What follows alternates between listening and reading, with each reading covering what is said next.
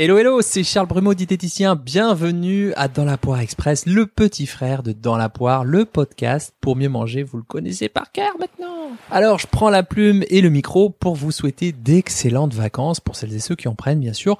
C'était une année encore particulière, singulière à bien des égards, mais une année riche d'enseignements. Je vous laisse deviner lesquels. Alors, je vous souhaite de vivre un été de ouf, un été plein cœur, pleine vie. Mais si c'est ok pour vous, quand vous aurez le temps, si vous avez le temps et l'envie, peut-être de vous poser trois questions si vous souhaitez amorcer du changement et vivre une vie de meilleure qualité pour la rentrée.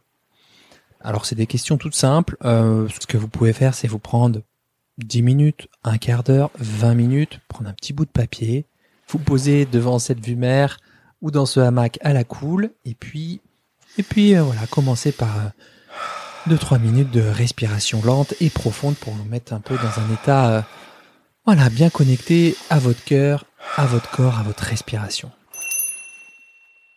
Première question, cette année, est-ce que j'ai pris soin de mes besoins de base? Besoins de base, ça peut être vraiment l'alimentation bien sûr, l'hydratation, l'activité physique, la pratique sportive, c'est pas la même chose. La culture, le temps pour soi, le sommeil, la sexualité évidemment bien sûr, le temps de qualité avec des proches, voilà, avant de partir sur un terrain émotionnel ou se lancer vraiment dans des changements drastiques, les il faut toujours, je dois, machin, bah moi j'aime bien m'assurer que vos fondamentaux soient solides.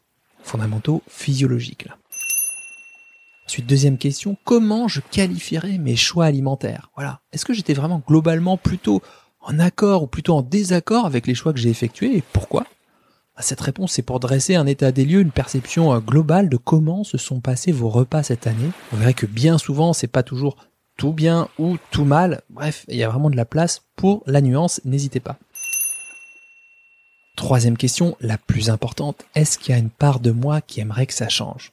Alors on a au minimum deux parts en nous, en tout cas il y en a une qui aimerait que ça reste comme ça parce que bah, c'est notre identité, ça nous rassure, c'est du connu, c'est du reconnu, une qui aime vraiment pas le changement quoi, puis une autre qui essaye de se faire entendre, un peu comme un petit reminder, un petit warning, qui s'allume de temps en temps et qui est là pour vous dire euh, ben là ce que tu fais, euh, je pense que tu pourrais faire un choix aussi appétitif et appétissant, mais peut-être plus cohérent avec ton projet de vie actuel. Puis selon le contexte, c'est plutôt l'une ou l'autre des deux parts qui s'active.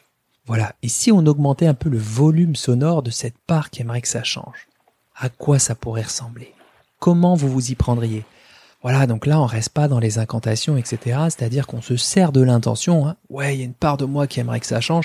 Puis on file vers la concrétude du truc, quoi. À quoi ça pourrait ressembler? Comment je pourrais m'y prendre pour que ça change? Ça serait quoi le plus petit pas pour que ça change? Important ça.